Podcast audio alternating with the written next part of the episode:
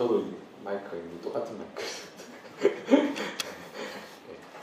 데살로니가 전서 2장 13절 두 번째 구절입니다. 다 같이 함께 읽어보도록 하겠습니다. 시작. 이러므로 우리가 하나님께 끊임없이 감사합니다. 우리가 우리에게 들은 바 하나님의 말씀을 받을 때 사람의 말로 받지 아니하고 하나님의 말씀으로 받으니 진실로 그러하다. 이 말씀이 또한 너희 믿는 자 가운데에서 역사하느니라. 밑에 대외 문답 160문 제가 질문을 읽고 여러분들이 답을 읽도록 하겠습니다. 160문 설교된 말씀을 듣는 사람들에게 요구되는 것은 무엇입니까? 설교된 말씀을 듣는 사람들에게 요구되는 것은 꾸준함과 준비와 기도 참여하며 그 들은 바를 성경으로 믿음과 사랑과 공유와 준비된 마음으로 진리를 받되 하나님의 말씀으로 받아들이며 그것을 묵상하고 참고하며 그것을 그들의 마음속에 명상하고 그들의 삶 속에서 그 열매를 맺는 것입니다. 네. 어, 본격적인 강의하기 전에 어, 제가 질문 두 가지를 하도록 하겠습니다. 어, 여러분 중에 나는 설교를 통해서 회심했다 하시는 분 있으십니까? 나는 설교를 듣고 회심했다. 한명 그렇습니까? 아, 한 분. 네. 제가 궁금해서 여쭤보는 겁니다. 일종의 그 여론조사 하는 겁니다. 네. 설문조사를 하는 건데. 두 번째, 내 신앙생활에 있어 설교가 상당한 영향을 끼친다.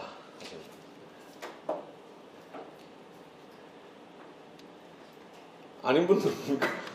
별로 안 좋아합니까? 설교 없어도 잘 삽니까? 아, 뭐 그냥 귀찮아서 안 드신 분도 계실 테고, 뭐 쑥스러워서 안 드신 분도 계실 테고 할 텐데, 아마 다들 중요하실 텐데, 어, 제가 거의 질문을 해보면 거의 다 비슷한 것 같아요. 설교를 통해서 해보신 분 하면 생각보다 적, 적은 것 같아요.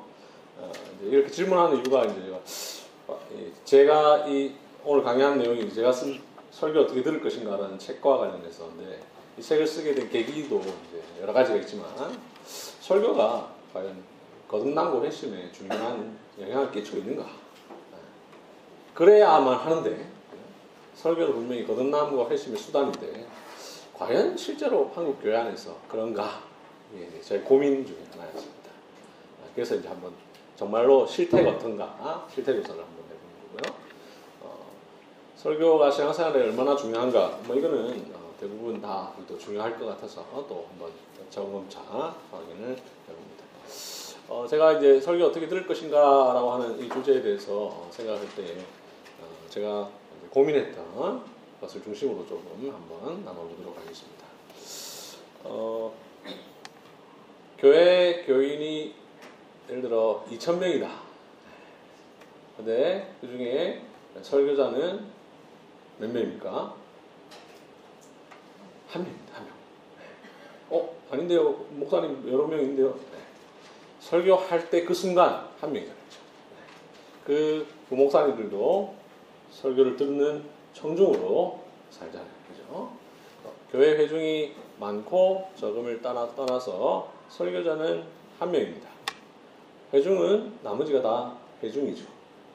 그렇다면 설교가 중요하다고 할 때 설교자 본인의 역할도 참 중요하지만 회중도 참 중요하지 않겠는가 하는 어, 생각입니다. 그런데 어, 저희 뭐 신학대학원 다니고 또그 그 이전에도 공부도 하고 뭐그 이후에 목회하면서도 공부하고 하면서 설교자를 위한 책 설교를 어떻게 해야 되는지 또 혹은 설교 준비와 관련한 수많은 책들 많이 있는데 정작 설교를 듣는 사람들이 어떻게 해야 되는가 여기에 대한 관심과 관련된 책이 없다라는 생각을 하게 되었습니다. 이걸 제가 사실은 정확 좀 더 구체적으로 언제부터 했냐면 대학 다닐 때부터 그런 생각을 했어요. 그때 어, 대학 시절에 이렇게 우연히 알게 된 책 중에 제이 아담스가 쓴 어, 설교 듣는 것 관련된 책이 있습니다. 설교는 이렇게 들어야 합니다. 이런 제목을 제가 기억하는데 어, 그, 그 책을 그때 이걸 읽어봤을 때 무슨, 무슨 말인지 잘 이해도 안 되고 미국, 미국 사람이 있어서 미국 실정에 맞게 썼는지 아니면 번역서라서 조금 우리 낯선지 모르겠습니다만 조금 어색했습니다. 어, 우리 그 목사는 이제 신학대학원 다닐 때 어, 여러 가지 공부를 하죠, 그죠? 어, 신학대학원 이후에도 공부를 하는데 모든 공부의 목적과 아, 지향점은 설교로 수렴됩니다. 예를 들어 히브리어를 배운다. 히브리어를 잘하려고 배우는 게 아니잖아요. 네. 성경을 잘 해석해서 설교에 써먹기 위해서 하죠. 조직신학을 배운다. 교리를 배운다. 그 자체를 가르치는 것도 물론 필요하지만 그것을 설교에 녹여내기 위해서 배우거든요. 설교학을 배웁니다. 설교의 이론. 아, 설교는 이런 것입니다. 설교는 이렇게 준비해야 됩니다. 배웁니다. 또 설교 실습이라는 걸 합니다. 앞에서 서서 작성, 자기가 작성한 설교문을 가지고 한번 테스트 해보고 그런데요. 모든 목사의 공부는 설교로 수렴을 되는데 어, 정작 에, 정중은 이 설교를 듣는 것과 관련해서는 배우는 일이 별로 없다라는 생각을 했습니다. 우리 신앙생활과 관련해서 많은 걸 배웁니다. 찬송도 배우죠. 예? 그리고 기도도 배웁니다. 기도 어떻게 해야 되는지. 또 심지어 헌금도 배웁니다. 헌금은 이렇게 해야 됩니다. 네. 설교는 설교하는 사람만 배웁니다. 설교는 이렇게 해야 된다는 걸 배웁니다. 근데 설교를 듣는 사람 어떻게 들어야 되는가 이런 거는 네, 듣지를 못하는 것 같아요. 제가 이런 고민 때문에 이 책을 쓰게 되었고 또 하나 오늘 오전 설교에도 그런 이야기를 했습니다만 사람들이 아, 목사님 저 목사님 설교 너무 좋아 하는데 제가 들어볼 때는 설교 안 좋거든요. 제가 여기서 직접적으로 누구라고 막 말할 수는 할 수는 없지만 한국에 소위 진짜 유명하고 수만 명이 모이는 교회 설교를 들어보면 아, 저게 설교인가? 그냥 동네 할아버지 만담 아닌가? 아, 이런 생각이 들 정도의 경우들이 많거든요.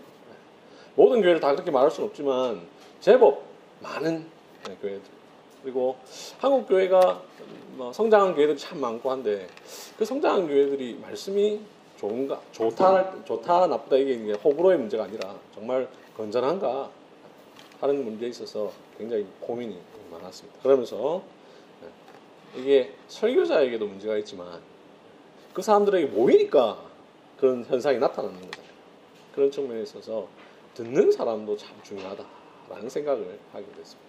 그래서 이제 제가 갑자기 불현듯 막 머릿속에 아이디어 막 떠오르면서 키보드를 막 치게 돼서 네, 아주 짧은 시간에 해서 나온 책이 이 책인데요. 제가 그 이 책을 이제 출판사에 보내놓고 이제 몇 주 몇 주 몇 주 뒤에 이제 책이 나온다 이제 이런 소식을 알잖아요. 기대 부풀었습니다. 와, 이제 대박 난다 이제. 왜냐하면 어, 아까 말씀드린 대로 이제 제이 아담스가 쓴 책 외에는 설교를 어떻게 듣는 것과 관련된 책이 전 세계에 없어요. 2000년 교회 역사에 없어요. 총신대 설교학 교수인 박태현 교수가 직접 조사를 했어요. 논문을 썼는데 그 논문에 보면 2000년 교회 역사에 설교를 어떻게 듣는가에 대한 아티클, 짧은 글은 있지만 단행본으로 된 책은 그 제이 아담스 책 한 권밖에 없다는 거예요. 2000년 역사에 없는 거예요. 그러니까 영어로도 없고 라틴어로도 없고 한국어로도 당연히 없고 그래서 야 제가 이 책을 쓰면 앞으로 이 책이 엄청 팔릴 거다 생각했습니다. 또 하나 야 이제 책이 나오면 강의 요청이 엄청나게 올 거다 생각했어요. 그렇지 않습니까? 와, 막 어, 설교를 어떻게 들어야 될지 막 궁금해하고 아, 이제 좀 관심 갖고 자, 그런데 아니나 다를까 저는 큰 실망을 하게 됐는데 2018년에 이 책이 나왔는데요. 그해한세 번? 세 번 강의 갔나요? 네, 세 번? 네 번? 뭐 이 정도. 그게 끝이었습니다. 심지어 그 세 번, 네 번도 제가 아는 분들, 뭐 예를 들면 뭐 다우리 교회 와서 한다든지 뭐 이렇게 제가 직접적으로 아는 네, 관계 속에서 한 게 전부였습니다. 한 번은 심지어 책이 나온 지 얼마 안 됐는데 제가 집이 이제 창원인데요. 창원에 간 김에 갔는, 갔는데 이제 친구한테 창원 왔다니까 친구가 야 니 그 책 나왔으니까 우리 와서 강의를 해가지고 갑자기 그냥 급조해서 예, 강의한 거 이런 것까지 포함해서 예, 고작 세네 번 전부 있습니다. 그리고 이제 지금 2018년 이후에 2023년이잖아요. 거의 없었기 때문에 제가 이제 어제도 어, 우리 안정지 목사님이라고 다 관련된 분들인데 예, 그 교회에 가면서 가서 이제 이 강의를 하기 위해서 제가 제 책을 다시 읽었습니다. 왜냐하면 5년 전 오래돼서 기억이 안 나요. 예, 예. 물론 대략은 기억나죠. 그런데 강의를 하려면 좀 자세하게 알아야 되잖아요. 근데 만약 사실은 이, 강, 이 주제의 강의를 제가 뭐 정기적으로 뭐 예를 들어 1년에 뭐 그래도 한 네다섯 번씩 이렇게 좀 해왔다면 안 봐도 돼요. 그죠? 안 봐도 그냥 기존의 강의안 가지고 쭉 하면 되는데 5년 동안 거의 예, 한 적이 없으니까 예, 다시 처음부터 책을 쭉 예, 읽었습니다. 예, 그래서 저 오늘도 사실은 제가 음, 강의가 예, 수준이 옛날 2018년에 할 때보다도 아, 좀 떨어질 수가 있습니다. 그만큼 이게 무슨 말씀을 드리고자 하냐면 아 그 이후에 제가 또 느낀 생각은 야, 제가 원래 이 책을 집필하고 활동을 하고자 할 때 그 마음하고 똑같은 오히려 더 심한, 심한 거죠. 예. 설교 듣기가 참 중요한데 청중이 참 중요한데 우리 한국 교회의 청중의 상태가 그렇지 못하다라는 것 문제의식 때문에 이 책을 썼, 썼는데 쓰고 나니까 더더욱 그걸 더 실감하게 된 거죠. 역시나 사람들은 설교에 별로 관심이 한국 교회가 선교 받은 지 140년이 지났습니다. 근데 이제 그러면 이제 비선교 국가가 아니라 이제 선교하는 국가고 또 이제 기독교가 조금 깊이 뿌리 내려야 되는 그런 상황이지 않습니까? 근데 한국 교회 전반을 볼 때, 뭐 아주 지역적으로는 제가 다 알 수는 없지만 전반을 볼때 설교 좋은 교회가 부흥하고 있는가? 참 고민이 많습니다. 설교자들 사이에 이런 말이 있습니다. 설교 못해, 못한다고 쫓겨나지 않는다.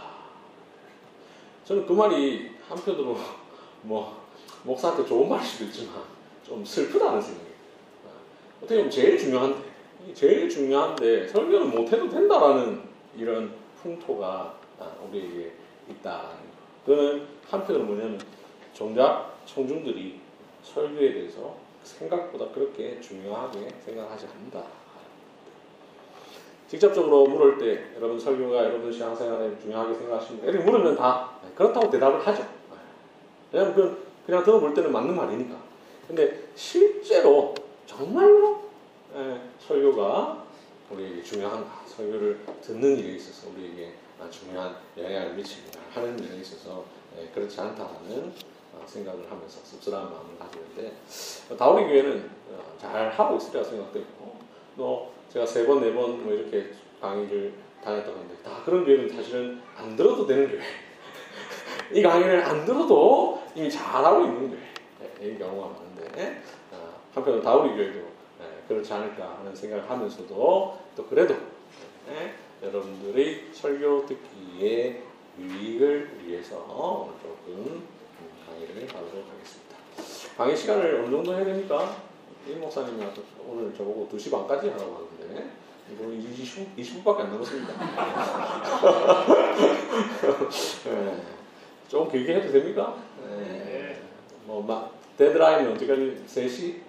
괜찮습니까? 네. 3시간, 3시 안 되도록 제가 최선을 다해보도록 하겠습니다. 설교는 물론 하는 사람이 참 중요합니다. 그죠? 설교하는 사람의 역할이 한 사실 한 80%? 좀더 중요합니다. 근데 100%는 아닙니다. 설교하는 사람도 중요하지만 듣는 사람도 참으로 중요합니다. 설교는 누군가가 하는 행위도 있지만 그것을 듣는 행위도 있기 때문입니다. 또 여러분들 중에 가르치는 일을 직업으로 하시는 분들 있으실 텐데 아무리 훌륭한 선생이도 선생도 학생이 조금 어리버리하면 의미가 없죠. 우리나라에서 뭐 제일 좋은 학교를 서울대라고 이렇게 가정할 때 서울대가 왜 좋은 학교입니까? 학생들이 뛰어났습니다. 학생들이 뛰어나니까 뛰어난 학생들이 오니까 교수들이 대충 가르쳐도 다 잘 알아먹습니다. 아무리 훌륭한 선생님이 가르쳐도 청중이 듣지 않으면 의미가 없죠. 학생이 다 엎드려 자고 있으면 의미가 없습니다. 설교도 마찬가지입니다. 설교는 설교자는 회중과 호흡합니다. 리액션이 있습니다. 설교자가 하는 그 순간의 행위 리액션도 있습니다. 예를 들어 오늘 오전 설교를 할 때 보니까 다우리 교회 교인들은 저에게 딱 집중하셔서 잘 들으실 텐데 그러면 설교자가 더 열심히 잘 할 수 있죠. 근데 만약 그렇지 않고 다들 이렇게 있으면 설교자가 네, 잘 못하겠죠. 그런 그 순간의 리액션도 있지만 또 어, 대부분 이제 설교자를 할 때는 저처럼 오늘 그냥 잠시 왔다 가는 설교자가 아니라 음, 한 지역 교회에서 계속 목회하는 그 설교자 그리고 그 회중들의 관계라고 생각할 때 설교자와 회중의 관계 속에서 일어나는 수많은 리액션들 통해서 설교는 좋아지기도 하고 나빠지기도 합니다. 여러분 설교와 설교를 에, 짧게 하면 누가 제일 좋을까요? 설교를 짧게 하면 목사가 제일 좋습니다. 예를 들어 10분 설교한다. 40분 설교한다. 목사는 10분 설교하면 40분 설교보다 4분의 1이 편한 게 아니라 한 20분의 1은 편합니다. 10분짜리 설교 준비하는 것과 40분짜리 설교 준비하는 것이 4배의 노력이 필요한 게 아니고요. 훨씬 더 많은 노력이 필요합니다. 그죠? 왜냐하면 40분짜리를 하려면 구조가 단단해야 돼요. 그죠? 40분짜리 구조가 있어야 돼요. 그리고 40분짜리 내용을 채워넣어야 돼요. 그러려면 10분짜리 구조와 10분짜리 내용, 40분짜리 구조와 40분짜리 내용 이것은 4배 차이가 아니고 훨씬 더 많은 차이를 가집니다. 그래서 어떤 차이냐면 준비도 일단 더 많이 되죠. 그죠? 준비도 4배가 아니라 훨씬 많이 됩니다. 그러니까 이 작성하기 전까지 됩니다. 그럼 작성도 마찬가지. 작성도 이 10분짜리 준비하는 것과 40분짜리 준비하는 건 훨씬 더 많은 노력이 필요합니다. 이런 점에 있어서 짧은 설교는 누가 제일 좋아하냐면 사실은 목사가 좋아합니다. 근데도 목사가 짧게 하지 않습니다. 네, 좀 길게 합니다. 왜냐하면 말씀을 전하기 위해서는 어느 정도의 구조가 필요합니다. 어느 정도의 내용이 필요합니다. 어떤 결론을 이야기하려면 그 흐름이 있어야 되죠. 그 설득의 과정이 있어야 되죠. 그러기 위해서는 어느 정도의 시간, 구조, 내용이 필요합니다. 그래서 짧게 하지 않죠. 네, 좋은 설교자는 그렇습니다. 근데 회중이 목사 설교 길어. 한번 들을 때는 에이, 그래 그래도 길게 해야지. 하, 또 길어. 그래도 오늘 오전에 제가 말씀드린 것처럼 좋은 설교자의 기준을 갖고 있다면 자기 기준을 바꾸지 않고 계속 하겠죠. 근데 설교자도 사람이죠. 자꾸 들으면 어떻게 하겠습니까? 짧아지면 누가 편해요? 설교자가 편하니까. 안 그래도 길게 한다고 자꾸 안 좋은 소리 듣는데 그럴 바에는 나도 좋고 배준도 좋고 그냥 짧게 하자 이렇게 할 수 있죠. 네, 뭐 그다음 무조건 짧다고 또 나쁜 건 나쁜 건 아니지만 자, 그렇게 전제했을 때 그러면 그렇게 될 때 그 피해는 누구에게 가겠습니까? 회중에게 청중에게 설교자는 별로 피해는 안, 받, 안 봐요. 네, 그냥 표면적으로 볼 때는 설교자는 오히려 좋아요. 10분짜리만 준비하면, 시간이 훨씬 더 많이 남아, 남으니까. 네. 체력도 훨씬 더안안 달리게 됩니다. 그러나 그럼에도 불구하고 계속 하는 것은 청중을 사랑, 사랑하기 때문에 목사로서 설교자로서 하나님으로부터 받은 소명이기 때문에 그 소명에 충실하게 하기 위해서 하는 거예요. 내 회중이 자꾸 그런 반응을 보일 때는 설교자가 바뀌게 됩니다. 40분, 50분짜리 설교를 인내하면서 잘 듣고 경청하고 또 감사하고 하는 회중이 많아지면 그 설교자가 그렇다고 1시간, 2시간 이렇게 늘려, 늘려나가는 게 아니라 그대로 잘 하겠지. 그죠? 그러한 설교의 질을 유지하기 위해서 계속 애를 쓰게 됩니다. 이런 측면에 있어서 설교 듣는 사람, 역할 이것은 설교자에게 상당한 영향을 끼친다라고 하는 거죠. 제가 그냥 쉬운 예로 설교의 분량을 이야기했습니다만 앞서 오늘 한국교회의 설교를 그냥 전반적으로 그냥 우리 흔히 매체를 통해서 들을 수 있는 것들 들어보면 본문에 충실하지 않은 설교 참 많아요. 이 본문 왜 이러지? 이런 설교 굉장히 많아요. 이걸 우리 보통 설교학 배울 때는 본문을 점핑보드로 사용하는 설교 이렇게. 우리 다이빙 할 때 점프 딱 그때만 딱 쓰는 거죠. 그때 이후에는 다 전혀 쓰지 않는 읽기만 읽었을 뿐 설교의 재료로 전혀 사용되지 않는 자, 그런 설교가 왜 많을까? 설교자의 부족함도 있겠지만 그래도 아무런 영향을 받지 않는 회중들이 많으니 그런 설교가 자주 나타납니다. 한국의 설교 들어보면 어떤 분이 그래도 늘 세신자 수준의 설교가 많다. 늘 평이하다. 똑같은 말이에요. 왜 그렇습니까? 어려운 설교를 싫어하니까. 깊이 있는 설교를 싫어하니까. 목사님들이 하는 말 중에 설교는 중2 수준으로 하는 것이 제일 좋다. 이런 말을 하죠. 스님 수준 말고요. 중학교 2학년 수준. 네. 그 말이 한편으로는 맞는 말입니다. 그 말은 중2도 알아들을 수 있을 정도로 쉬운 표현을 쓰라는 말이죠. 근데 문제는 그런 표현만 쉬운 것이 아니라 수준도 늘 중학교 2학년 수준으로 머무르는 설교. 오늘 오전에 설교에서 말씀드린 것처럼 설교는 우리의 믿음을 점점점 자라가게 만들어 줘야 되는데 맨날 똑같은 이야기들이 많은 거죠. 그냥 조금만 어렵게 하면, 조금만 낯선 주제를 다루면, 좀만 심오하게 성경 부분을 파고 들어가면 싫어할까? 요즘 설교자가 거기에 대해서 반응하면서 점점점 평이한 내용으로 평이한 것도 그렇지만 뻔한 주제, 뻔한 주제. 한국의 일반적인 설교자들 설교를 들어보면 늘뭐 기도 열심히 하십시오, 전도 열심히 하십시오, 성경 열심히 읽으십시오, 신앙생활 열심히 하십시오, 교회 공사 열심히 하십시오. 이게 계속 돌아요. 왜냐? 그런 원한 주제에 머물러 있는 성도들이 많이 있기 때문에. 심지어 제가 이제 그 저는 안 믿는 사람과 좀 교제하고 싶어서 테니스를 치는데 우리 임 목사님 네, 테니스 치시는데 우리 제가 안 믿는 분들 이렇게 제가 목사인 줄 아니까 얘기해 보면 어떤 분이 그렇게 교회 가면 뻔한 얘기한다. 그게 그거다. 안 믿는 사람이 볼 때도 그렇게 생각하는 경우가 종종 있습니다. 이렇게 뻔한 얘기만 들으니 성도들의 수준이 자라지 않습니다. 이러한 책임이 설교자에게 있죠 한편으로 그죠?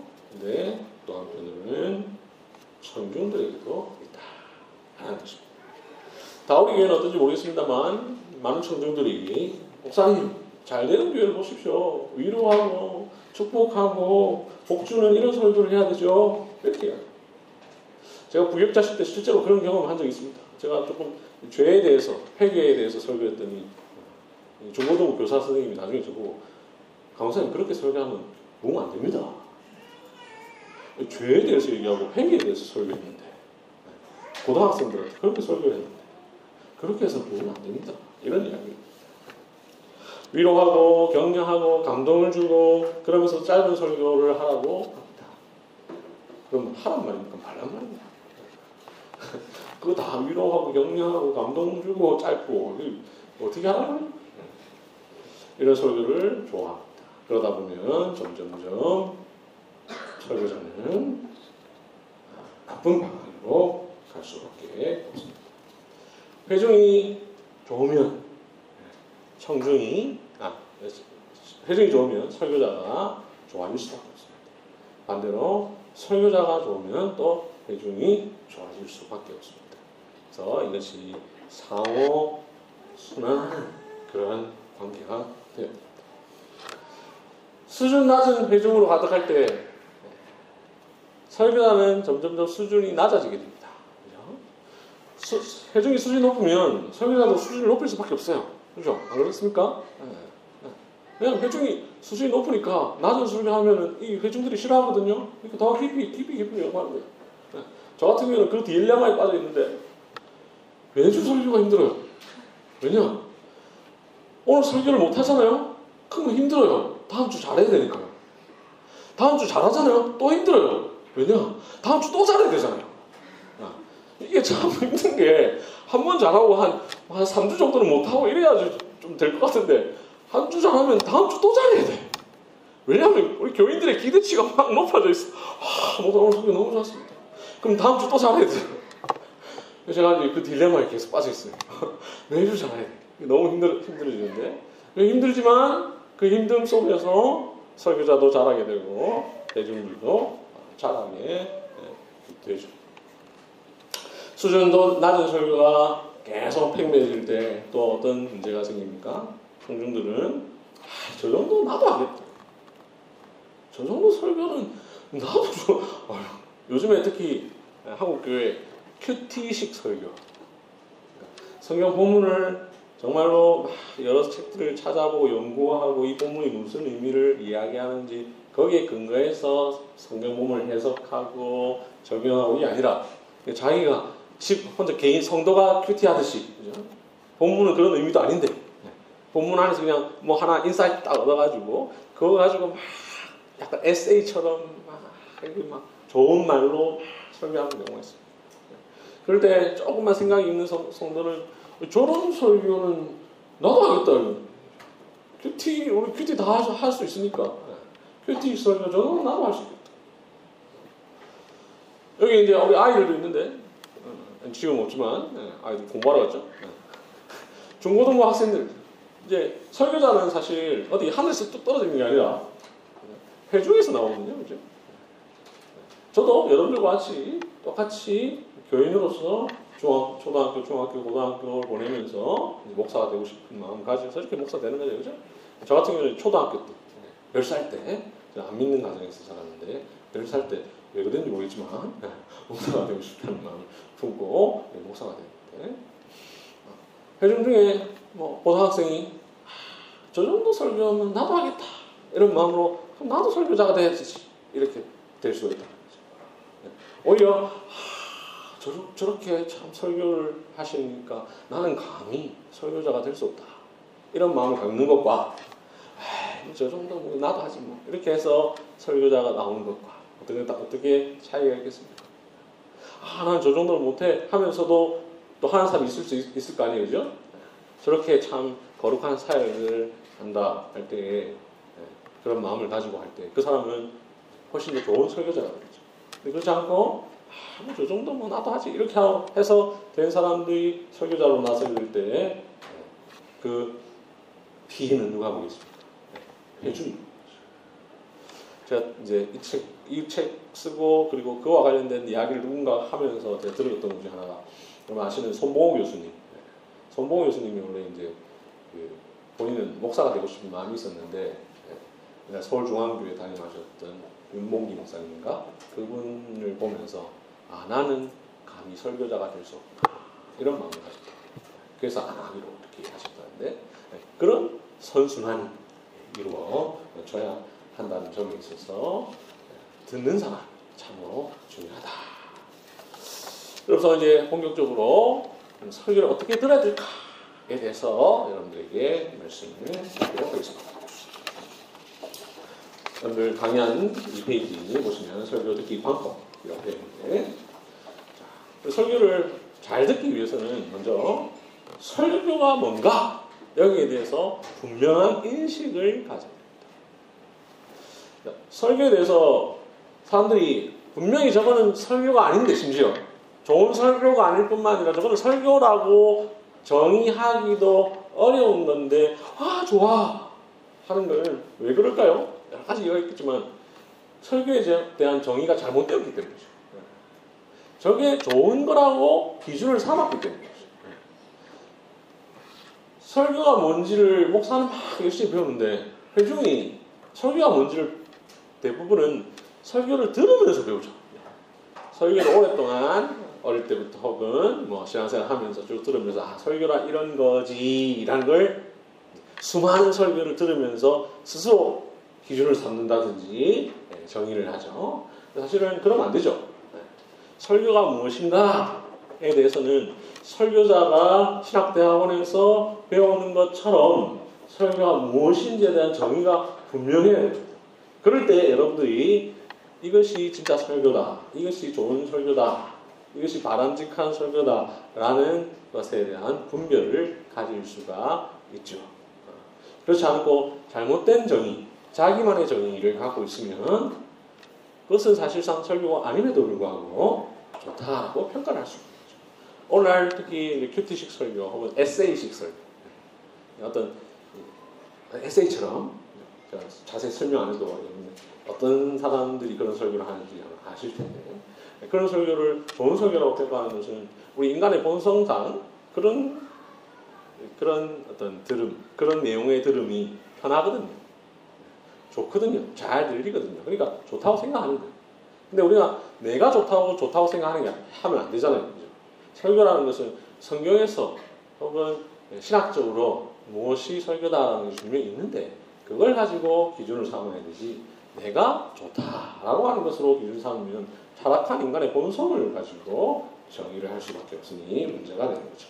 그래서 우리는 설교에 대한 바른 정의를 가져야 되는데 가장 먼저는 하나님의 말씀을 설명하고 해석하고 선포하는 것이 설교다. 이걸 꼭 기억하셔야 되겠습니다. 앞서 말씀드린 것처럼 오늘날은 현대 설교, 현대의 설교는 점점점 이런 것이 점점점 사라지고 있습니다. 설교를 오랫동안 들으면 성경을 아는 지식, 하나님을 아는 지식이 쌓여야 되는데 그날 듣고 기분은 좋고 은혜라고 착각하는 감동은 받지만 사실상 성경이 뭐라고 무엇을 우리에게 말하고자 하는지 하나님께서 우리에게 이 말 본문을 통해서 무엇을 말씀하려고 이 본문을 기록해 하셨는지를 모르는 설교들이 점점점 많아지고. 설교란 기본적으로 이 본문이 무엇을 말하는지를 여러분들에게 가르쳐 드리는 거잖아요.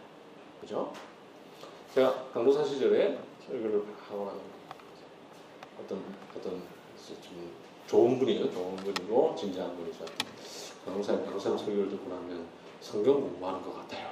그래서 제가 맞아요.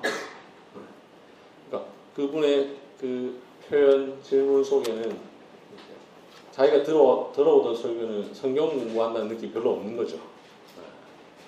근데 사실 우리가 성, 설교를 통해서 성경을 배워야 되잖아요. 물론 우리가 다우리교도 다른 순서를 통해 성경을 배우는 시간들이 있겠습니다만 그런 식으로도 성경을 배우죠. 근데 설교도 사실 설교가 가장 성경을 배우는 시간이죠. 창세기 1장 1절을 설교를 하면 창세기 1장 1절이 무엇을 우리에게 말하는지를 하나님께서 1차적으로 이 본문을 통해서 우리에게 무엇을 말씀하고자 하셨는지 영어로 하면 what it meant 이걸 듣는 것이 설교예요. 그렇죠?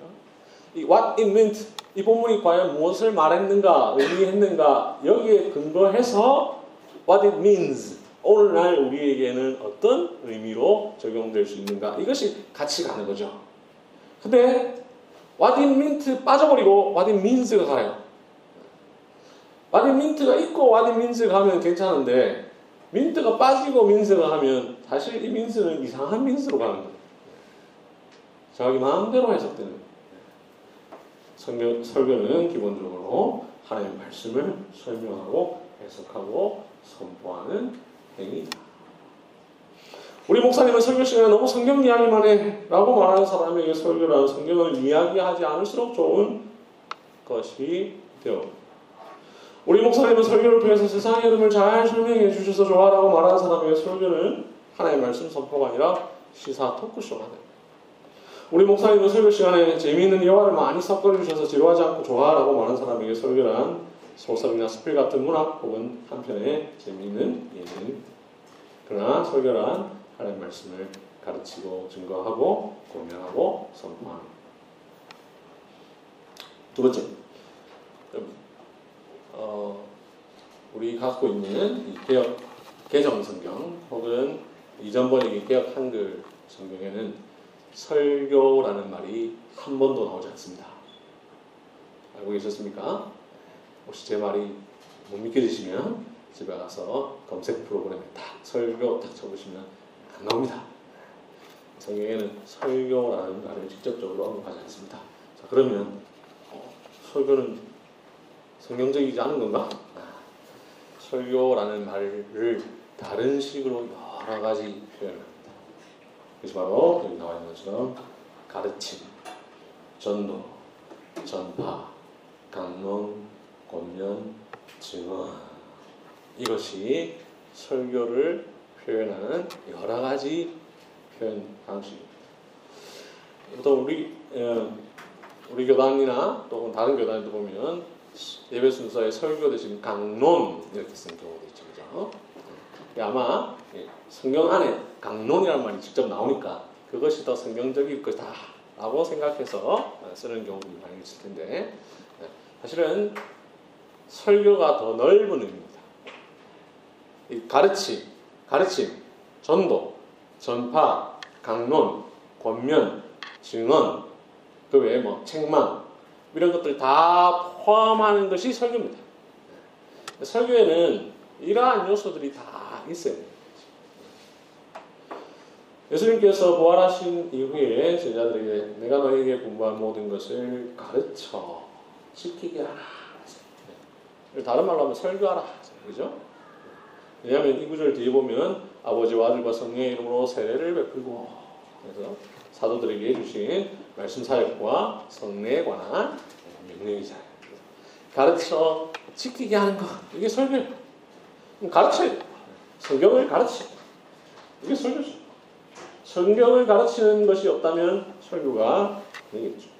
사도행전 2장 42절에 그들이 사도의 가르침을 받아 이 본문은 성경 구절을 찾아보면 예루살렘 교회가 탄생한 직후의 모습을 보여주고 있는 본문인데요.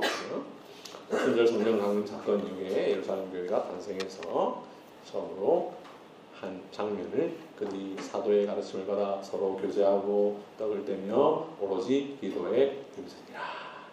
그래서 초대교회의 원상, 원형을 잘 보여주는데 그들은 사도의 가르침을 받았습니다. 그것은 곧 설교입니다. 오늘 설교란 사도의 가르침이어야 합니다. 사도적 복음, 사도적 설교라는 표현을 쓰잖아요. 그죠? 설교는 사도들이 가르쳐준 복음을 가르치는 의미이죠. 다음 전파, 강론. 사도행전 19장 8절에 보면 바울이 회당에 들어가 석달 동안 담대히 하나님 나라에 관하여 강론하며 권면하되 강론했어요. 강론이라는 말을 쉽게 얘기하면 강의와 비슷한 보도 보시면 되겠죠. 강의하는 거죠. 성경을 설명하는 것이죠. 권면. 설교는 권면의 요소가 있습니다. 네. 여러분 이렇게 이렇게 좀 하십시오. 권면합니다. 여러분 잘, 잘 하고 있을 때도 권면할 수도 있고 좀 못하고 있을 때 이렇게 하십시오. 권면. 이 권면이 이제 조금 한 단계 더 나가면 훈계, 훈계. 더 나가면 뭡니까? 책망. 설교에는 훈계와 책망의 요소도 있다.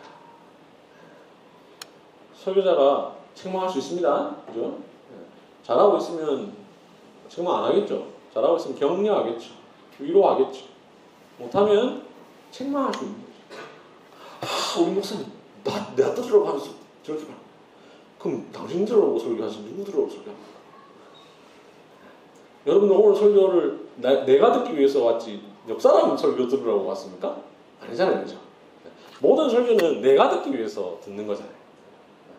때로는 설교자가 책망할 수 있는데 하, 나를 책망 물론 뭐 대놓고 이렇게 하면 좀 무례할 수 있겠지만 그게 아니라 교인들을 책망할 수 있는 거죠. 신앙생활 잘하라고 열심히 하라고 이렇게 해서는 안 됩니다. 책망할 수 있는 거죠. 왜냐하면 또 성경이 우리에게 책망을 이야기하고 있으니까. 그리고 그 외에 또 보면 하나 이제 전도. 네? 1페이지 보면은 1페이지 오늘 안 읽었습니다만은 오늘 읽은 본문 바로 이게 고린도전서 1장 21절을 보면은 하나님의 지혜에 있어서 이 세상이 자기 지혜로 하나님을 알지 못하므로 하나님께서 설교에 미련한 것으로 믿는 자들을 보호하기를 기뻐하셨다. 근데 이상하지 않습니까? 갖고 계신 성경에는 사실 전도에 미련한 것. 근데 사실 영어 성경을 찾아보고 하면 preaching 설교 우리 이제 어릴 때 전도사님은 왜 전도 안 전도라는 말이 네. 그런 전도 아니죠. 네. 도를 전하는 거죠. 설교는 도를 전하는 일입니다. 믿으라고 복음의 도를 전하는 겁니다. 거듭남을 촉구하고 핵심을 촉구합니다. 오늘 제가 아까 설교를 통해서 핵심하신 분에게 물었는데 점점점 오늘날 설교의 전도의 요소가 빠져버리고 있습니다. 복음의 순수한 내용을 설교하는 것이 점점점 빠지고 있습니다. 그 영향을 여러분들이 받으셨는지 모르겠습니다. 왜 그러냐? 뭐 뒤에 나중에 나옵니다만 현대 설교 점점점 어떤 우리의 이 삶에 적용하는 것이 되어야 된다라고는 강박관념이 있어. 근데 오늘 오전 설교 같은 경우는 우리 삶에 적용할 수 있죠. 근데 어떤 경우는 그냥 그 자체로 설교인 경우가 있습니다. 예를 들어 예수님은 하나님의 아들이십니다. 이거 끝낼 수 있잖아요. 거기에 무슨 어떤 적용을 해야 됩니까? 그 적용이라는 건 사실 그냥 그 하나님의 아들이시라는 걸 믿으라는, 믿으라는 거죠. 그게 적용이잖아요. 그 외에 사실은 뭐 어떤 삶이 구, 삶에서 뭐내 예수님 하나님의 아들이심을 어떻게 막 구체적으로 막 실천하고 이게 아니잖아요. 그런 설교는 왜 하는 겁니까? 거듭남과 회심을 촉구합니다. 회중 중에는 오랫동안 신앙생활 하는 사람도 많이 있지만 오늘 처음 친구 따라서 이웃을 따라서 온 사람이 있을 수 있습니다. 그죠? 혹은 교회는 좀 다녔지만 아직까지도 복음을 알지 못하는 사람이 있을 수 있습니다. 거듭나지 않은 사람이 있을 수 있습니다. 그런 사람들에게 예수님은 하나님의 아들이십니다. 예수는 그리스도이십니다. 예수는 여러분을 위하여 십자가에 못 박혀 죽으셨습니다. 이게 설교의 결론일 수 있다는 거죠. 그런 설교는 바로 전도의 요소를 갖고 있는 것이죠. 설교에 미련한 것으로 구원하기를 원하셨다라고 했는데 하나님께서 설교라는 방법을 통해서 믿는 자들을 구원하기를 기뻐하셨다. 설교에 미련한 거 무슨 말이냐면 약간 야, 역설적인 표현이죠. 반어법적인 표현입니다. 아, 이 어떤 안 믿는 사람 믿게 하려면 기적을 일으키고 어떤 획기적인 걸 하고 이벤트를 하고 이래야 그 되는 거지 무슨 설교로 됩니까? 이렇게 생각하는 자들에게 설교의 그 미장한 방식을 통해서 하나님은 구원하기를 원하셨다. 이 세상은 자기 지혜로 하나님을 알지 못하므로 다른 지혜를 추구하는데 하나님은 설교라고 하는 참 미련해 보이는 거죠. 그죠? 설교 참 어떻게 보면 아, 이런 방식으로 어떻게 사람이 구원을 받을 수 있을까? 이렇게 생각할 수 있지만 그런 방식을 통해서 구원을 얻도록 하나님께서 원하셨고 그런 측면에서 설교라는 전도의 요소가 있다라는 것입니다. 설교는 하나님 말씀을 그대로 전파하는 시간이기 때문에 우리는 오늘 읽은 데살로니가전서 2장 13절 말씀을 생각하면서 하나님의 말씀으로 받기 위해서 설교는 하나님 말씀을 그대로 전하는 것입니다. 그래서 설교자는 설교자 개인의 어떤 생각이나 의견이나 소신을 피력하는 시간이 아닙니다. 설교자 개인의 간증 시간이 아닙니다. 설교자의 인생관이나 가치관을 전하는 시간이 아닙니다. 제가 예전에 선교 떠는 교회 목사님, 저는 이렇게 이렇게 앞으로 목회할 것입니다. 맨날 매주 설교를 했어요. 설교가 무슨 하나님 말씀을 전하는 게 아니라 자기 어떤 목회 비전을 이야기하는 거죠.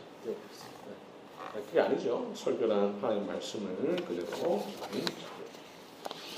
좋은 설교란 어떤 것이 좋은 설교인가?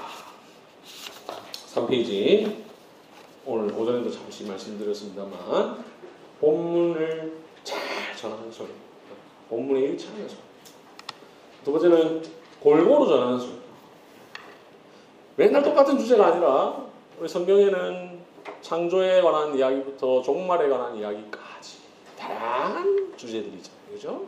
네. 그 다양한 주제들을 골고루 설교하는 설교가 좋은 설교입니다.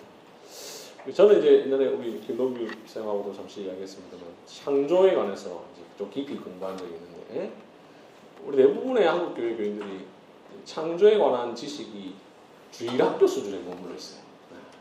네. 주일학교 때 첫째 날에 하나님 어두운 세상에 빛을 해서 요 내용 요 정도 외에 거기에 담겨져 있는 깊은 의미들을 잘 모르는 경우가 많아요. 창세기 1장 태초에 하나님께서 천지를 창조하셨느니라 라는 말씀 뒤에 2절이 무엇을 의미하는지 제가 물어보면 많은 사람들이 모르더라고요.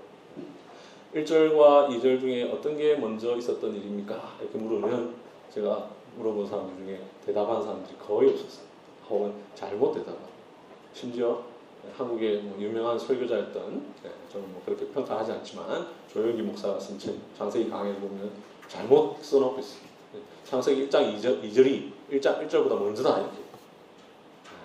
그래서 잘못된 거거든요.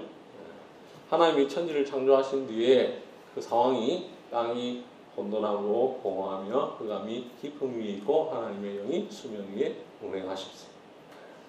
1장 2절이 1장 1절보다 먼저가 되면 안 돼요. 왜냐? 그러면 하나님이 창조하기도 전에 땅이 혼돈하고 공허하며 흑암이 깊음 위에 있은 상황이 되어버려서 그것은 그러면 그 땅이 뭔지는 모르겠지만 하나님보다 먼저 하나님과 같은 하나님과 같이 먼저 존재했던 것이 있었던 것이 되어버려요. 그래서 1장 2절을 이해하는 것은 굉장히 중요하고 1장 2절을 이해할 때 나머지 3절부터 쭉 이어지는 하나님의 구속사를 이해하는 게 중요하거든요. 근데 이런 골고루 우리가 많이 못 듣다 보면 어? 네.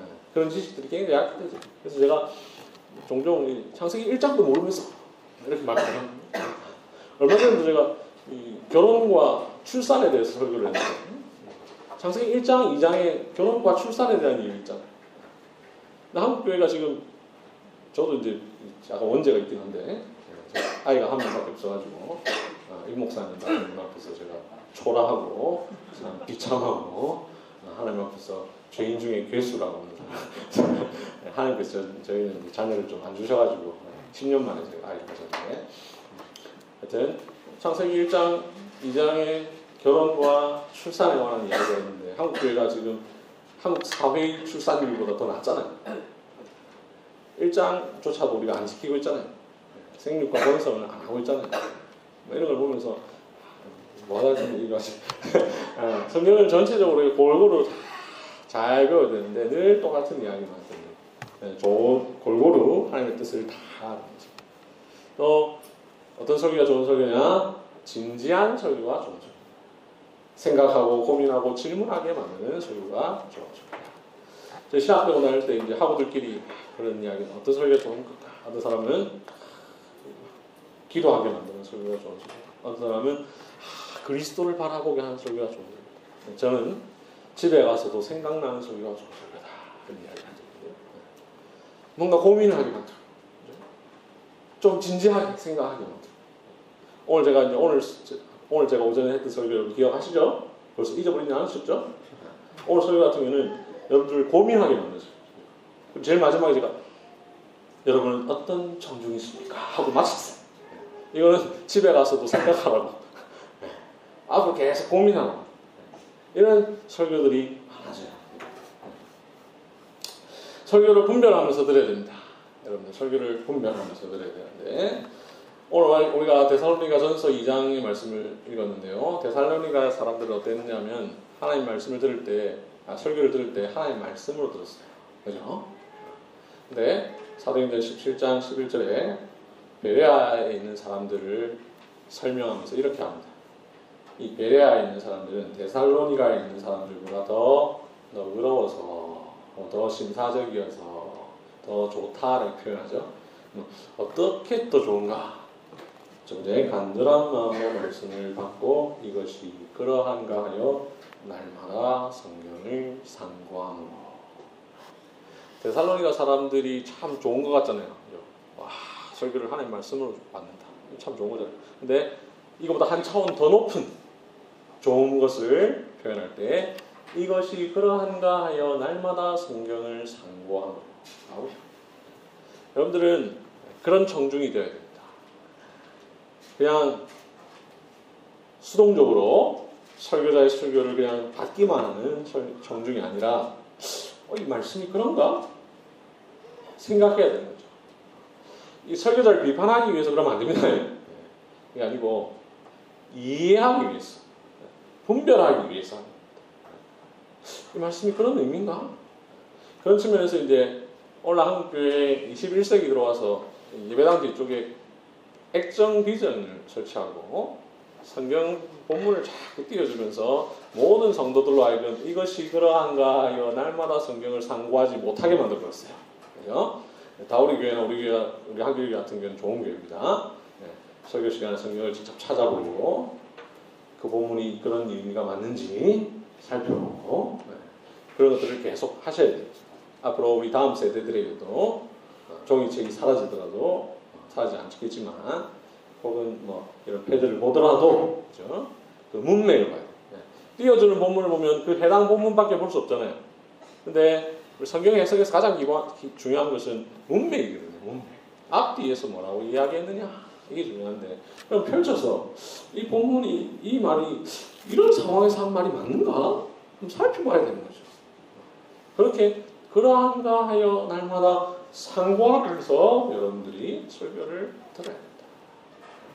그러면서 좀더 적극적으로 분별해야 됩니다. 설교 분별법이라고 되는데 어, 기본적으로는 뭐 우리 임경 목사님은 뭐 아주 우리 교단 신앙에 충실하게 잘 하실 거라 생각하는데 우리가 믿는 바 고백에 일치하는 설교를 하고 있는가 그래서 잘 생각해야죠. 이것하고 그다음 우리가 분별해야 돼. 저런 설교는 정말 안 좋은 설교다 하고 분별해야 될 것은 위로와 감동만 주는 설교를 분별해. 설교자가 때로 위로할 수 있습니다. 때로 감동 줄 수 있습니다. 근데 늘상 그러면 그거는 우리가 조심해야 됩니다. 한번 생각해 볼 수 있습니다. 보아야 됩니다. 혹 우리 임 목사님이 타락하면 여러분들이 교정을 해주셔야 됩니다. 네, 설교자도 타락할 수 있잖아요, 그죠? 교정은 그 타락을 막을 막도록 도와줘. 목사님 우리 위로도 좋지만 우리 때로 책망도 좀 해주셔야 되지 않습니까? 그렇게 우리로 하여금 바르게 하도록 해주셔야 되지 않겠습니까? 네. 늘 위로하고 늘 감동만 주는 설교 분별해. 본문을 점핑보드로 사용하는 설교를 분별합니다. 이거는 뭐 여러 번 말씀을 드렸습니다. 그런 그런 네, 좋은 설교가 아니죠. 언제나 주제가 같은 설교를 됩니다. 어떤 목사님 늘 전도하라. 그런 설교는 좋은 설교가 아니에요. 성경에는 정말 다양한 풍성한 주제들이 있는데 그걸 분별해야 돼요. 요즘 뭐부터 아멘을 강요하는 설교자. 믿으시면 아멘? 뭐 할렐 저는 그런 거 진짜 싫어하는데 이런 말은 제가 어디 가서 잘 못합니다. 왜냐하면 그런 말 하는데 마침 그 설교자가 늘 그런 거 하시는 분이면 안 되잖아요. 이 목사님 제가 설교를 안, 안 들어봤지만 안 하실 거라고 생각하기 때문에 혹시 혹하나? 아멘 뭐 자꾸 강조하고 꼭그뭐 설교 못한 사람이 꼭 그럽니다. 그 회중의 반응을 자꾸 강제로 이끌어내는 거죠. 그냥 다들 잘 듣고 있는데 할렐루야.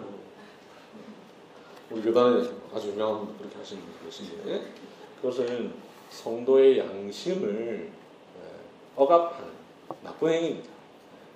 동의하지 않는데 자꾸 아멘 하라고 뭐 틀린 얘기하고 말도 안 되는 얘기해놓고 아멘? 큐티 나눔식 설교를 분별해야 됩니다. 아까도 말씀드렸습니다. 그 다음 옷끼는 설교를 분별해야 됩니다. 한국 교회 언제부턴가 웃기는 설교가 등장했어요.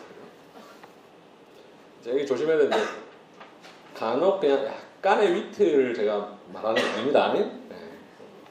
뭐 저는 사실은 제 임목사님 좀 어떻게 모르겠지만 저는 교회에서 가급적 위트조차도 안 하려고 애를 쓰는데 네, 왜냐하면 이 설교가 진지하다라는 것을 좀 생각하도록 위해서 그래서 저는 진짜 진지하게 하는데 그 진지함 때문에 오히려 가끔씩 웃으시는 분들이 하기도 하는데 어쨌든 어, 웃기지 않는데. 여러분 왜 웃기는 설교 조심해야 되냐. 여러분 혹시 성경을 읽다가 웃어보신 분? 뭐 출애굽기 읽다가 웃어보신 분? 없어요 사실. 성경에 보면 그렇게 우리로 하여금 그런 웃음이 나오게 만드는 내용이 없어요. 성경을 읽다가 눈물이 날 때는 있죠.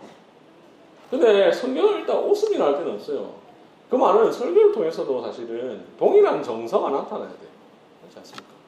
성경의 정서와 설교의 정서가 유사해야 되죠 근데 요즘은 회중의 청중의 인기를 끌기 위해서 또 청중들이 그걸 잘 좋아하니까 웃기는 설교가 유행을 하고 웃기는 설교가 좋은 설교로 평가받는데 그런 것은 우리가 오히려 분별해야 된다. 하나님의 말씀을 진지하게 돼. 하나님이 뭐 물론 하나님도 하나님의 유머도 있으시겠지만 하나님께서 그런 분이 아닌데 그렇게 오해하고 하는 것을 조심해야 합니다. 화려한 말솜씨를 조심해야 합니다. 어떤 설교자는 말솜씨로 유창한 달변으로 청중들을 현혹하게 사람이 있어요. 그러면 순간적으로 우리가 분별을 하지 못할 수 있습니다. 아, 말 잘하니까 좋다고 생각합니다. 네. 말 잘한다고 해서 다 나쁘다 이 말이 아닙니다. 네. 정말 좋은 내용인데 잘 하시는 분도 있을 수 있겠죠. 네. 그런 분이 있어야 좋죠. 근데 내용은 아닌데 이말 달변으로 우리를 현혹하게 만드는 설교들인데 그런 설교를 우리가 조심해야 합니다. 설교를 어떻게 들을 것인가? 설교 어떻게 들을까? 시간이 제가 약속한 시간 많이 와서 빨리빨리 네, 하도록 하겠습니다. 실질적인 거, 실질적인 거 미리 준비해야 된다. 미리 준비. 미리 어떻게 준비하느냐? 평소에 여러분들이 들은 설교를 따라서 살아가기 위해서 애를 써야 됩니다. 그래야 또 다른 설교를 들을 수 있습니다. 또 다른 설교를 기대할 수 있습니다. 평소에 성경을 읽어야 됩니다. 성경을 왜 읽느냐? 사실 성경을 읽었다, 읽어서 여러분들이 뭐 새로운 해석을 해내신다든지 막 그럴 가능성 사실 많지 않습니다. 네, 성경을 읽는 것은 설교를 듣기 위한 기체, 기초 체력을 다지는 시간입니다. 설교자가 어떤 면에 있어서는 설명을 하지만 사소한 걸 설명 못할 때가 많습니다. 그죠? 설교의 흐름이 있거든요. 예를 들면 제가 오늘 오전에 사도행 아, 요한복 6장을 설교했는데 이 본문은 오병이어 사건에 대한 것을 배경으로 합니다. 그게 끝이지 오병이어가 뭡니다까지까지 다 말할 수 없잖아요. 그죠? 그러면 설교가 너무 장황해지잖아요.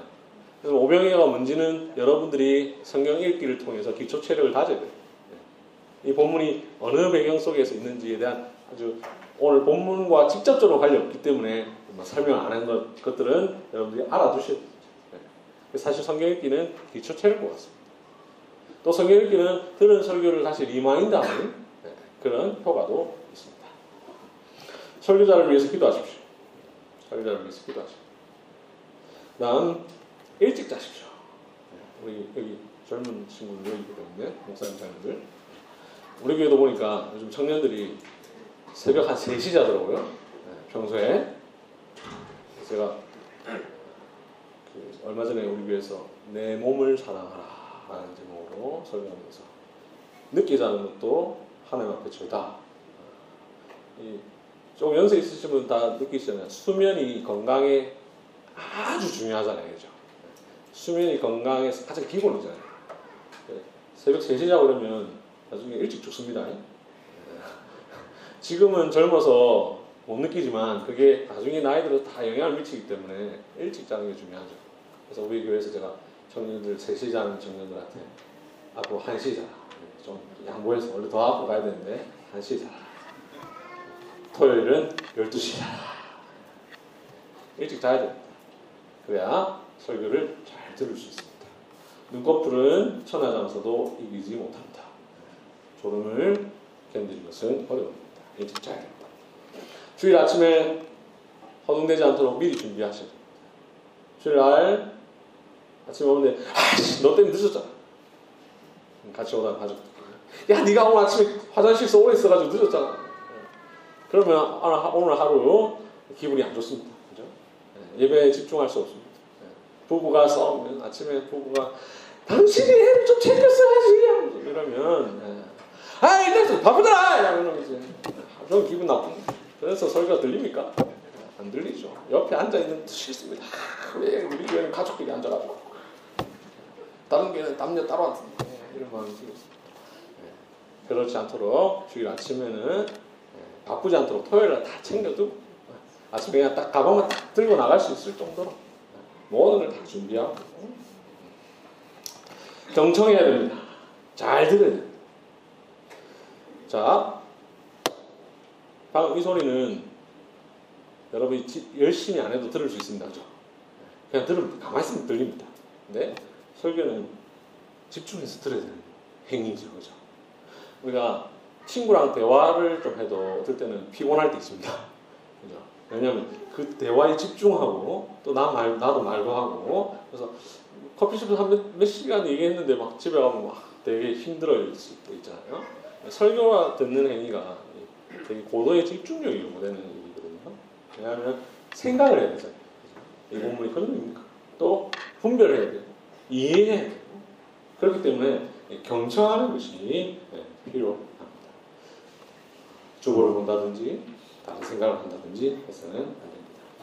하나님의 말씀으로 들어야 됩니다. 앞서 말씀드린 것처럼 네, 내가 설교자의 말이다 생각하지 말고 하나님의 말씀이다 라는 마음으로 들어야 됩니다. 성령에 의지하면서 들어야 됩니다. 겸손과 온유함으로 들어야 됩니다. 유익을 얻고자 하는 심정으로 들어야 됩니다. 믿음으로 들어야 합니다. 이런 것을 오늘 우리가 읽은 교육문답 160문답에 잘 나와 있습니다. 여기 더 해서 더 잘 듣는 방법 제목을 자세히 보십시오. 내 목사는 어떻게 하는지 모르겠지만 네. 대부분의 설교자는 제목 신중하게 작성합니다. 설교 본문을 작성하는 그 열정만큼이나 중요하게 제목을 정합니다.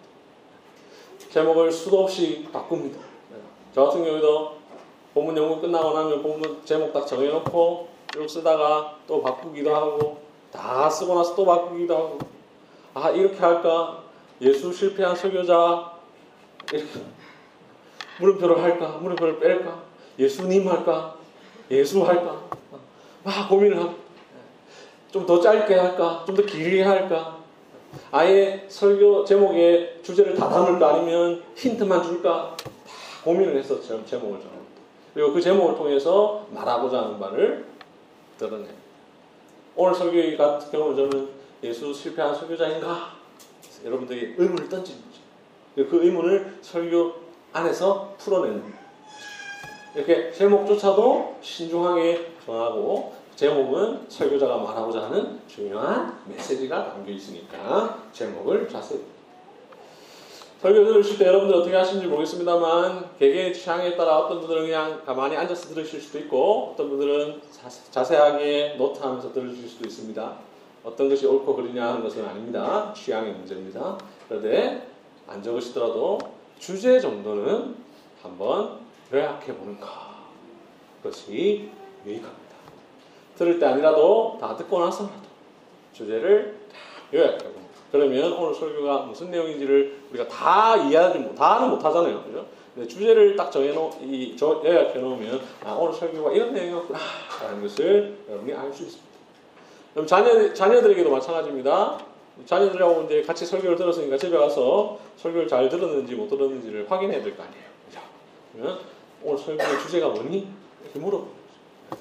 그럼 내가 이해한 주제와 아이가 이해한 주제가 같은지 확인을 해보고 또 아니면 내가 틀릴 수도 있고 아이가 틀릴 수도 있고.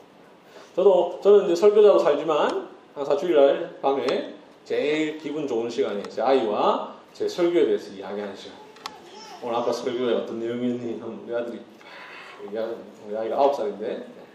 그러면 저, 저는 다 같이 예배 드려도 애들이 있다라는 생각을 하면서 설교 준비하지 않습니다. 그냥 수준 높여서 설교해버립니다. 근데 아홉 살짜리가 다 이해합니다. 이 아이가 일곱 살 때부터도 다 이해하더라고요. 제가 보니까 한 여섯 살 때까지는 잘 못, 못했던 것 같고 일곱 살 때부터는 설교의 주제가 뭔지를 다 파악하더라고요. 네. 그런 대화를 하니까 나도 좋고 네. 설교자도 내가 무슨 주제였는지 모를 수 있잖아요. 네. 주제가 그리고 또 그렇기 때문에 제가 설교를 작성할 때 주제를 선명하게 드러나도록 설교 준비도 하거든. 하는데 자녀와 대화 또 자녀하고도 혹은 가족하고도 아니면 가까운 교인들과도 이렇게 하면 더 깊이 기억에 남겠죠. 기억하면서 들을 수도 있고 아닐 수도 있습니다. 네 번째 결론에 집중하기. 어릴 때부터 설교를 들으면서 목사님들이 자 이제 말씀을 맺겠습니다. 이 말을 할 때 저 말을 왜 할까? 제가 설교자가 되어 보니까 두 가지 이유가 있는 것 같아요. 첫째는 여러분 이제 다 끝났습니다. 조금만 참으십시오. 뜻입니다. 지금 아닙니다. 또 하나는 여러분 이때까지 잘 못 들으셨어도 이제부터는 집중해서 들으십시오. 이제 제가 중요한 내용을 다시 말씀드리겠습니다. 이런 의미가 있습니다. 그래서 여러분들이 처음부터 잘 들어야 되지만 어 중간에 좀 내가 잘 이해 못했다, 좀 놓쳤다 이럴 때는 적어도 결론을 집중해서 들으면 설교를 이해하는데 도움이 되지 않을까 싶습니다. 이럴 때 불평하지 말라. 설교자에 대해서 이런 불평을 하지 마십시오. 적용이 없다고 불평하지 마십시오.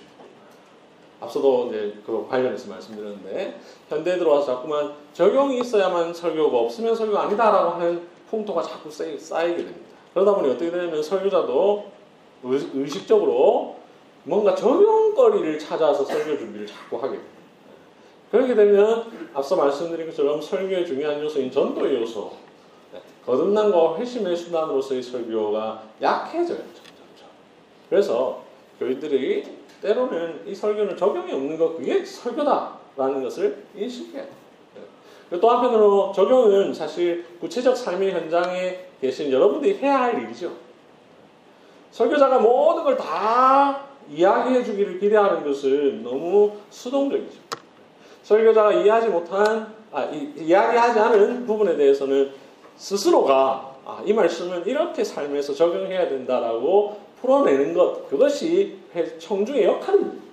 그러니까 어떤 설교는 적용이 조금 없어도 그것은 여러분의 몫으로 설교자가 남겨둔 것이다라고 생각하시면서 스스로 적용을 해야 합니다. 어느 한 부분을 강조하지 않았다고 불평하지 말라. 이거는 이제 제 목회 경험하면서 제가 어떤 본문을 설교하면서 이 부분을 쫙 얘기했어요. 근데 이 부분을 얘기하다 보니 이 본문에 있는 이 부분을 조금 덜 얘기할 수밖에 없었어요. 왜냐하면 이걸 얘기해야 되니까. 근데 어떤 사람이 막 따지는 거예요. 이게 왜 얘기 안 하냐. 이 설교자의 이 설교 흐름이 있잖아요. 그 본문에 있는 많은 내용을 다 말할 수 없잖아요. 그래서 이 부분만 이야기한 건데, 아, 이거 왜 얘기 안 했습니까? 이렇게 하면 안 된다는 거죠. 설교자의 그런 흐름이 있기 때문에 그 흐름을 중요하게 생각해요. 책망한다고 불평하지 말라. 모든 성경은 하나님의 감동으로 된 것으로 교훈과 책망과 바르게 함과 의로 교육하기에 유익하니라고 했어요. 성경이 우리에게 책망하기 유익해요. 그러면 설교자가 성경을 가지고 설교하면 때로 책망할 수 있습니까? 없습니까? 성경이 책망을 하는데 설교자도 책망을 해야 거죠. 왜냐하면 성경을 그대로 설교하니까. 책망한다고 불평하지 말라. 나와 상관없는 내용이라고 불평하지 말라. 아, 오늘 설교는 남편에 관하여. 아, 나는 남편 아닌데요. 나는 결혼 안 할 건데요. 그게 아니라 남편에 관한 설교를 듣고 아내가 아, 남편은 이러, 이렇게 해야 되는구나 라는 것을 아는 거죠. 앞으로 결, 가, 결혼해서 가정을 이룰 사람은 미리 그것을 알아두는 거죠. 장로는 이러이러 해야 됩니다. 아, 난 장로 아닌데. 그게 아니라 장로의 직무는 교인을 향하잖아요. 교인을 향해서 그 직무를 행하잖아요. 그러면 교인들도 장로가 무슨 일을 하는 사람인지 알아야 장로가 그 일을 할 때 거기에 대해 받게 되죠. 그러니까 장로는 이런 일을 해야 됩니다. 라는 설교를 한다면 그것은 장로에게만 해당하는 것이 아니라 회중에게도 해당하는 것이죠. 그 외에도 뭐 여러 가지 예를, 예를 들 수 있겠습니다만 나와 상관없는 설교란 없는 겁니다. 또 그런 설교가 나한테 적용 안 돼도 다른 사람에게 적용될 때 내가 또 권면할 수 있잖아요. 우리가 목사만 설교를 통해서 권면하는 게 아니라 교인들끼리도 서로 권하여라는 말이 있는 것처럼 서로 권하자. 그럴 때 우리가 바른 지식을 가져야 서로 권할 수 있죠. 아 이러면 안 돼. 이렇게 하는 게 성경적이야. 이렇게 권할 수 있는데 그래서 나와 상관없는 게 아니라 없는 게 아니라 다 나하고 직간접적으로 연결이 된다. 반복되는 설교라고 불평하지 말라. 아, 뭐 다 아는 내용인데. 시편 23편 영원한 나의 목자신 아, 다 아는데. 그게 아니라 회중 중에는 오늘 그 설교를 처음 들은 사람들. 회중 중에는 그 설교를 10년 전에 들어보고 오늘 처음 들은 사람들이 있어요. 나는 알지만 그러니까 설교자는 여러 사람들을 대상으로 해야 되니까 때로는 내가 너무 잘하는 예수님은 하나님의 아들이십니다. 누가 다 여기 다 아시죠? 그래도 설교자는 해야 되는 거예요, 때로.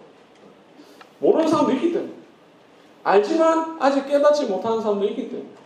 그래서 나는 다 아는데 반복되는 설교다. 이렇게 생각하면 안 되는 거죠. 길다고 불평하지 말라. 네, 이거는 앞서 다 말씀을 드려서 설명하겠습니다. 설교를 듣고 나면 어떻게 해야 되는가? 묵상해야 됩니다. 간직해야 됩니다. 실천해야 됩니다. 간단하게 말씀드리면 마음속에 간직해야 됩니다. 근데 오늘 대부분의 교인들이 다음 주 되면 지난주 설교가 뭔지 까먹어요. 뭐 한 3주 전 설교를 까먹은 게 아니라 지난주 설교를 까먹어요. 마음속에 간직을 전혀 안 하는. 뭐 자세한 본문 뭐 이런 거는 좀 잊어버릴 수 있겠죠. 그러나 그 메시지 핵심적인 것은 간직을 해야 되죠.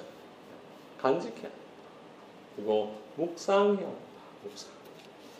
시편 1편 1절 2절 복 있는 사람은 하면서 쭉 나오는 말에 오직 여호와의 율법을 즐거워하며 그의 율법을 주야로 묵상하는 자로다. 묵상이라는 말 성경 찾아보면 남해주가 표시되어 있어요. 이브리어로 작은 소리로 읊조리다.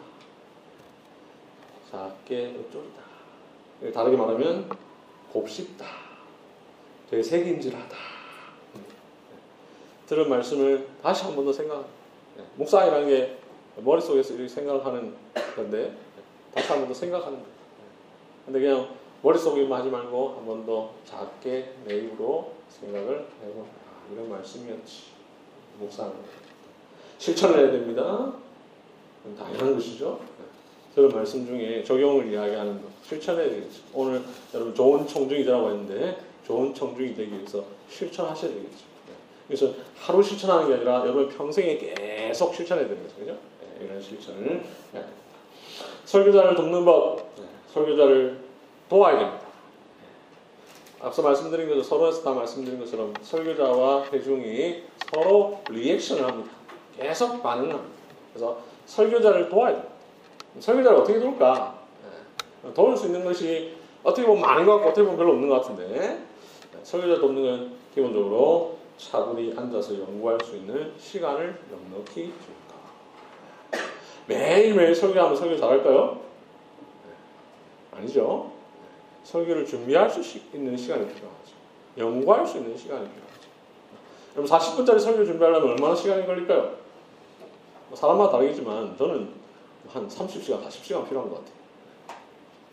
읽고 또 읽고 무슨 말인지 읽고 또 답이 나오면 설교문을 작성해야 돼요. 설교문 작성하는 게 사실 시간이 굉장히 오래 걸리거든요. 여러분들 제가 제가 저 같은 경우에 A4 용지 7장, 10포, A, 10포인트로 10포인트 160%로 7장, 8장 쓰거든요. 그럼 여러분들 대학생 대학생들 뭐, 리포트 왜 쓴다 해보십시오. 그거 일주일만 쓰고 힘들잖아요. 그죠? 근데 이걸 매주 써요. 매주 설교자 매주 써. 굉장히 힘든 일. 그래서 시간이 넉넉하게 있습니다. 연구도 해야 되고 쓸 수 있는 시간도 있습니다. 적당한 칭찬을 하십시오. 너무 많이 칭찬하면 안 됩니다. 네, 그러면 교만해집니다. 네, 절대 많이 칭찬하지 마십시오. 적절하게, 적절하게. 진짜 좋을 때 한 번씩 가끔씩. 네. 너무 안, 우리 보통은 잘 안 해요. 이게 문제인데 부끄러워서 안 하기도 하고 뭐 그냥 안 하기도 하고 근데 적절하게 정말 정말 오늘 말씀이 좋았다 하면 설교자에게 이야기하시는 게 좋습니다. 왜냐하면 칭찬은 고래도 춤추게 합니다. 기분이 좋아지죠. 기분만 좋아지는 게 아닙니다. 적절한 칭찬, 특히 어떤 설교가 좋았을 때 칭찬해주면 설교자가 아 이 설교가 우리, 우리 교회 회중이 원하는 설교구나. 이 설교가 좋은 설교구나 라고 생각할 수 거예요. 저 같은 경우에 그런 적이 있었어요. 종종 있는데 설교 준비하면서 이제 강의 설교를 하니까 어떤 본문들은 다 하는데 아, 오늘 본문은 내가 볼 때 은혜를 못 비칠 것 같아. 그래서 막 열심히 준비하고 싶으면 약간 떨어져 평소보다. 네. 그래서 뭐 그냥 대충 조금 좀 대충 오해, 오해를 마시죠. 저는 열심히 준비하는데 네, 평소보다 조금 덜 신경 쓰고 아니 뭐 다 알겠지. 네, 설교 준비 딱 했는데 어, 뭐 오늘은 그냥 뭐 그렇게 그렇게 생각했는데 의외로 아, 무슨 오늘 설교 너무 좋았어요. 하는 사람이 있어요. 그럴 때 어떤 생각을 제가 하게 되냐면 아 내가 생각할 때 좋을 거다라고 생각하는 것만 좋은 게 아니라 아닌 것도 좋을 수 있다라고 해서 더 열심히 하겠다. 역시 그 부분도 중요하게 생각하면서 열심히 해요. 특히 이제 그럴 때 많아요. 뻔한 내용. 예를 들면 제가 한 번은 출애굽기 이 12장을 가지고 6월절 어린 양이신 예수 그리스도에 대해서 설교했어요. 그 제가 볼 때는 너무 뻔한 이야기예요. 어, 예수님이 6월절 어린 양이십니다. 이거 뻔한 거요. 성경을 가지고 출애굽기 12장을 가지고 신약 성경까지 쫙 연결해서 설교를 했는데 저는 설교 준비하면서는 그래 뭐 그냥 이 본문이 오늘 나한테 맞은 나한테 온 본문이니까 하지 정도의 마음이 솔직히 그랬어요. 근데 끝나고 나서 몇몇 사람이 한두 명 한두 명이 아니고 몇몇 사람이 저한테 하면서 오늘 설교 참 되게 내용이 좋았습니다 이렇게 얘기를 하는 거예요. 그래서 내가 아 내가 이럴 거다라고 섣불리 판단하는 것은 좀 조심해야겠구나 생각했어요. 그래서 뻔한 내가 뻔하다고 생각하는 것이 다 뻔한 것은 아니다라는 생각을 했는데 쪽에서 때로는 정말 좋을 때 칭찬을 하고 하는 것이 여러분에게도 유익하다. 만약 그런 칭찬을 제가 안 들으면 그런 설교 좀안할 거 아니에요, 그죠? 내 스스로 판단을 해서. 절대로 너무 많이 하시면 하셔도 안 됩니다. 네. 그러면 또 뭐 설교자 오해할 수 있습니다. 아, 저 저거는 칭찬이 아니고 그냥 하는 말이구나 이렇게 오해할 수 있습니다. 설교 부담을 줄여주자. 네, 앞서 말씀드린 것처럼 너무 많이 하면 오히려 역효과가 적절한 쉼도 필요합니다. 네. 설교자로서 저는 이제 10년 정도 하니까 이제 조금 아, 한달 정도 쉬어보고 싶고 막 이런 마음이 드는데 음, 설교는 다른 육체 노동하고 좀 달라서 육체 노동이 물론 더 힘들죠. 네. 어떻게 보면 더 힘든 일이지만 조금 달라서 육체 노동이 이 정도 시면 될 수 있는 부분이 오히려 이 설교 노, 설교 뭐 노동이라고 표현할 수는 없지만 설교를 준비하는 이런 행위가 상당한 이, 인간적 스트레스를 줄 수 있기 때문에 조금 적당한 쉼이 있을 때 설교자에게 유익이고 이 유익은 누구에게 들어가느냐? 대중에게 네 번째, 아 다섯 번째 도서비를 주자. 제가 다우리는 다우리 교회는 어떻게 하는지 제가 전혀 모르는데 어, 우리 교회는 처음부터 이제 도서비가 항목에 다 책정이 되어 있었습니다. 요즘에는 이제 제가 예전에 있었던 공교육자로 있었던 교회도 보면 그걸 따로 안 되고 그냥 목사 생활비에 다 포함되어 있는데 그렇게 되면 설교자가 그 돈을 책 사는데 잘 안 쓰게 되죠. 뭐안 그래도 생활비도 넉넉지 않은데 근데 도서비로 따로 책정하게 되면 아, 설교자가 부담을 갖죠. 아, 설교자에게 도서비를 책정해 준다는 것은 그만큼 연구에 집중하고 투자하라라는 것인데 교회가 그렇게 배정을 해두면 설교자는 아, 거기에 맞게 지출을 해서 사서 또 책도 열심히 보게 되고 그러면 그 모든 유익은 회중에게로 돌아갑니다. 이왕이면 공적으로 그렇게 하는 것이 제일 좋고 혹 사적으로 뭐 설교자에게 예의를 표한다든지 뭐 한 그런 일이 간혹 있을 때 책 사보십시오. 이렇게 하는 것은 설교자를 기쁘게 하고 또 유익을 준다는 점에 있어서 도움됩니다. 자 이제 시간 좀 많이 흘렀는데 결론을 하도록 하겠습니다. 앞서 말씀드린 것처럼 청중 설교자는 청중에 반응하는 자입니다. 그래서 설교자와 청중은 상호 보완 관계에 있습니다. 근데 한국 교회는 설교라고 하면 설교자에게 모든 책임이 있다라고 생각하는 경향이 있습니다. 그러나 좋은 청중이 좋은 설교자를 만듭니다. 또 좋은 설교자가 좋은 청중을 만듭니다. 설교자는 하늘에서 뚝 떨어지지 않는다고 했습니다. 청중 중에서 나옵니다. 청중은 설교자가 만듭니다. 설교자는 청중과 적극적으로 반응하는 존재입니다. 오늘날 교회 강단에서 신실한 말씀 선포를 찾기 힘든 이유와 책임은 설교자에게도 있지만 청중들에게도 있습니다.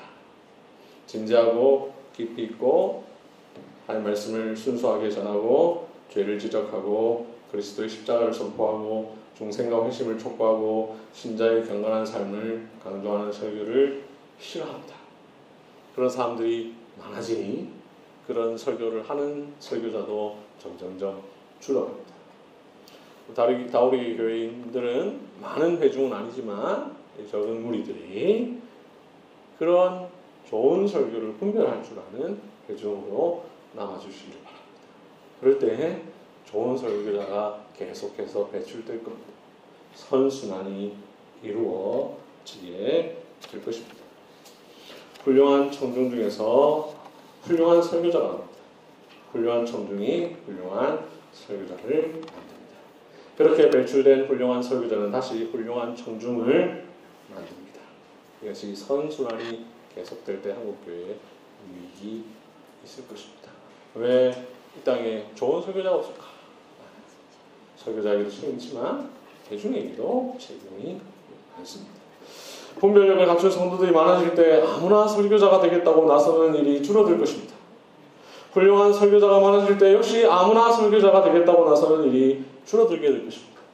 결국 훌륭한 청중, 훌륭한 설교자가 남게 될 것입니다.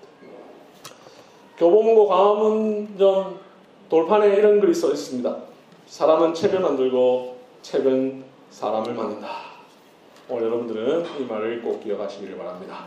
좋은 설교자가 좋은 청중을 만들고 좋은 청중이 좋은 설교자를 만든다. 아멘. 기도하겠습니다. 하나님 아버지, 다윗 교회 청중들과 함께 설교를 어떻게 들어야 하는지에 대해서 하시니 감사를 드립니다. 신실한 설교자와 현명한 청중의 만남을 통하여 이 땅에 거룩한 교회가 든든히 서가게 하여 주시옵소서. 다우리 교회가 그러한 교회가 되어 하옵소서. 예수님의 이름으로 기도합니다. 아멘. 네, 마침 됩니까? 봐